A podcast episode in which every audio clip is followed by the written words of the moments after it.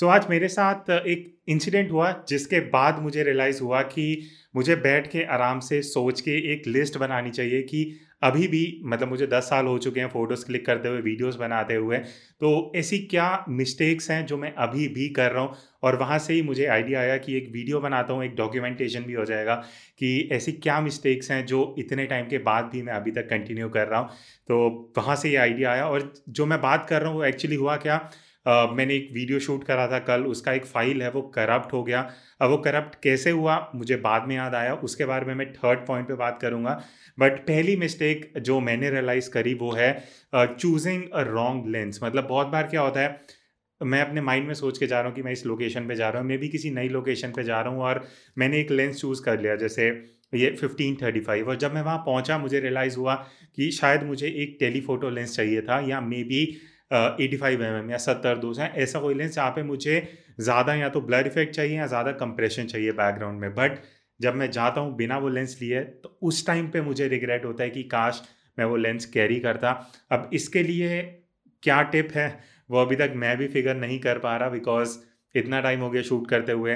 अब होता क्या नॉर्मली बहुत बार हमारे माइंड में एक सेट होता है, मेरे माइंड में सेट होता है कि ठीक है, मैं अगर सत्तर दो सौ लेके जा रहा हूँ तो मैं वहाँ पोर्ट्रेट शूट करूँगा। बट जब आप वहाँ पहुँचते हो, आपको रियलाइज़ होता है, मुझे वाइड एंगल लेंस चाहिए था। तो इसका कुछ सोल्यूशन नहीं है बट मिस्टेक जहाँ मुझे लग रही है, वो ये है कि बैकअप के लिए मैं वो लेंस कैरी कर सकता हूँ अपने बैग में। मुझे शायद लगता है कि बैग भारी हो जाएगा तो जो लेंस मुझे लग रहा है, वही कैरी करता हूँ। आई थिंक उसका सोल्यूशन यही हो सकता है, जो मैंने निकाला है कि अगर मैं कैमरा बैग कैरी कर रहा हूँ तो क्यों ना मैं एक बैकअप लेंस रखूँ। कभी भी एक लेंस कैरी करना is not an intelligent option अब ऑब्वियसली आप ऐसे कुछ लोग ये सोचोगे कि मैं ये जो अभी भी मिस्टेक्स कर रहा हूँ वो क्यों शेयर कर रहा हूँ?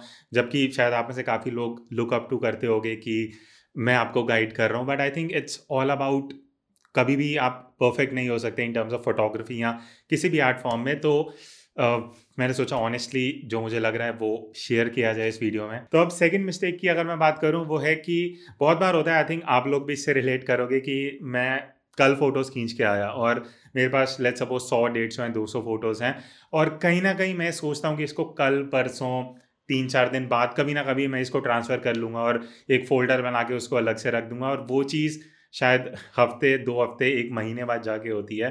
तो मैंने अभी रियलाइज़ करा है कि जब मैं शूट करके आ रहा हूँ, मैं ट्राई करूँगा, उसी दिन मैं आते ही पहले डेटा अपना निकाल के एक हार्ड ड्राइव या एस एस डी जहाँ भी मुझे डालना है, वहाँ डाल दिया।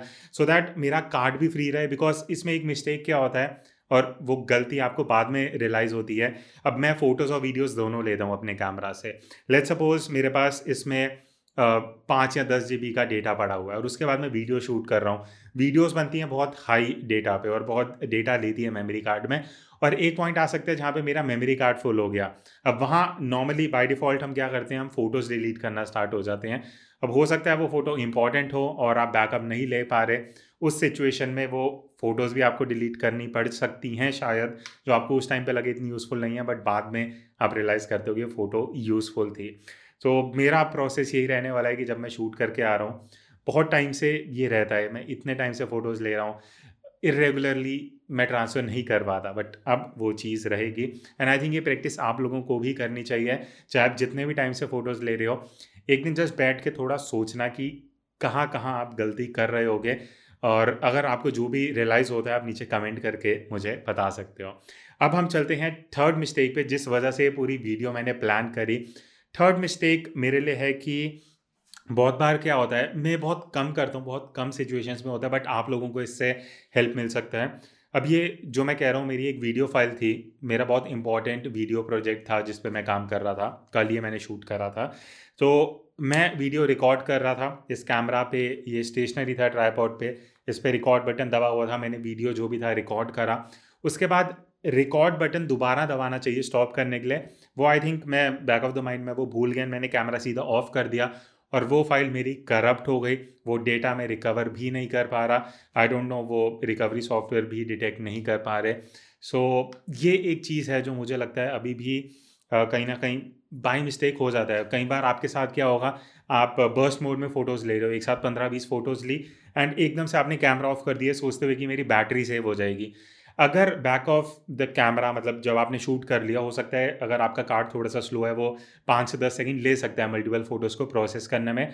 और उसके बीच में अगर आपने कैमरा ऑफ़ कर दिया, बहुत हाई रिस्क है और बहुत चांसेस हैं कि आपकी जो इमेजेस हैं, वो करप्ट हो सकती हैं और आपका कार्ड भी डैमेज हो सकता है। अब फोर्थ पॉइंट यहाँ पे मेरे लिए बहुत बड़ा रियलाइजेशन था और अभी तो नहीं है, मैं बहुत ओवर द टाइम ये चीज़ रियलाइज़ कर रहा हूँ कि मेरा एक एक मेरा पर्सनल फेवरेट बन गया था सिलवेट फोटोग्राफी आप लोग भी इंस्टाग्राम पे अगर देखते होगे, मैं काफ़ी ज़्यादा ट्राई करता हूँ कि मैं सिलवेट फ़ोटोज़ कैप्चर करूँ। उससे मेरे लिए एक माइनस पॉइंट क्या हो रहा है कि मैं जब भी किसी सिचुएशन को अप्रोच कर रहा हूँ मेरा फ़र्स्ट थॉट होता है कि इसको सिलवेट ले सकता हूँ।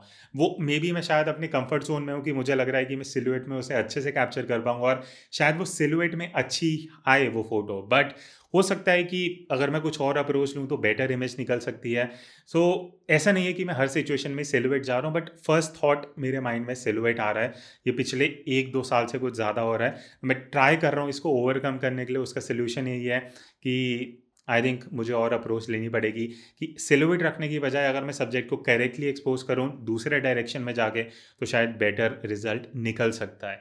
एंड ये बहुत इंपॉर्टेंट हो जाता है। शायद आप लोग भी अगर ये वीडियो देख रहे हो, आप एक पर्टिकुलर स्टाइल को लेके बहुत ज़्यादा अगर आप उसको अपनाने लग जाते हो, उसको बहुत ज़्यादा यूज़ करने लग जाते हो, आप एक कंफर्ट जोन में पहुँच जाते हो। एंड आई थिंक वहाँ से निकलना बहुत ज़रूरी है। पहले भी पिछले कुछ सालों में मेरे साथ हुआ है एक पर्टिकुलर स्टार्टिंग में मैं एच बहुत करता था देन मैंने उसको ओवरकम करा। फिर धीरे धीरे कुछ कुछ चीज़ें हुई जहाँ मुझे लगा कि मैं बहुत ज़्यादा ब्लैक एंड वाइट भी कर रहा था। फिर मैंने सोचा एक ब्रेक लेना चाहिए बिकॉज़ जब आप कंफर्ट जोन में पहुँच जाते हो बहुत ईजी होता है कि आप उस चीज़ से बोर हो सकते हो बहुत जल्दी। सो so, ये जस्ट मेरा पर्सपेक्टिव है हर किसी का अलग पर्सपेक्टिव होता है। अब जो लास्ट पॉइंट है वो ज़रूरी नहीं है आप में से काफ़ी लोग शायद रिलेट ना कर पाएँ, कई लोग कर पाएँ।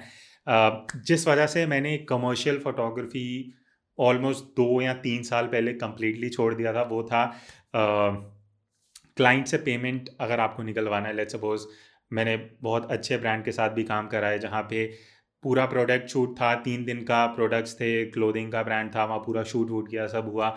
उसके बाद भी वो पेमेंट अटक गई due to some reasons and बहुत बार ऐसा होता है, कुछ असाइनमेंट्स करी जहाँ पे क्लाइंट ने बोल दिया कि मे भी काम अच्छा नहीं लगा कुछ भी वेग रीजंस एंड वहाँ पे आपका पेमेंट फंस जाता है। अब अब बहुत लोग हैं और आप में से कई लोग होंगे जो वो you know how to get that money out और कैसे पैसा निकालना है।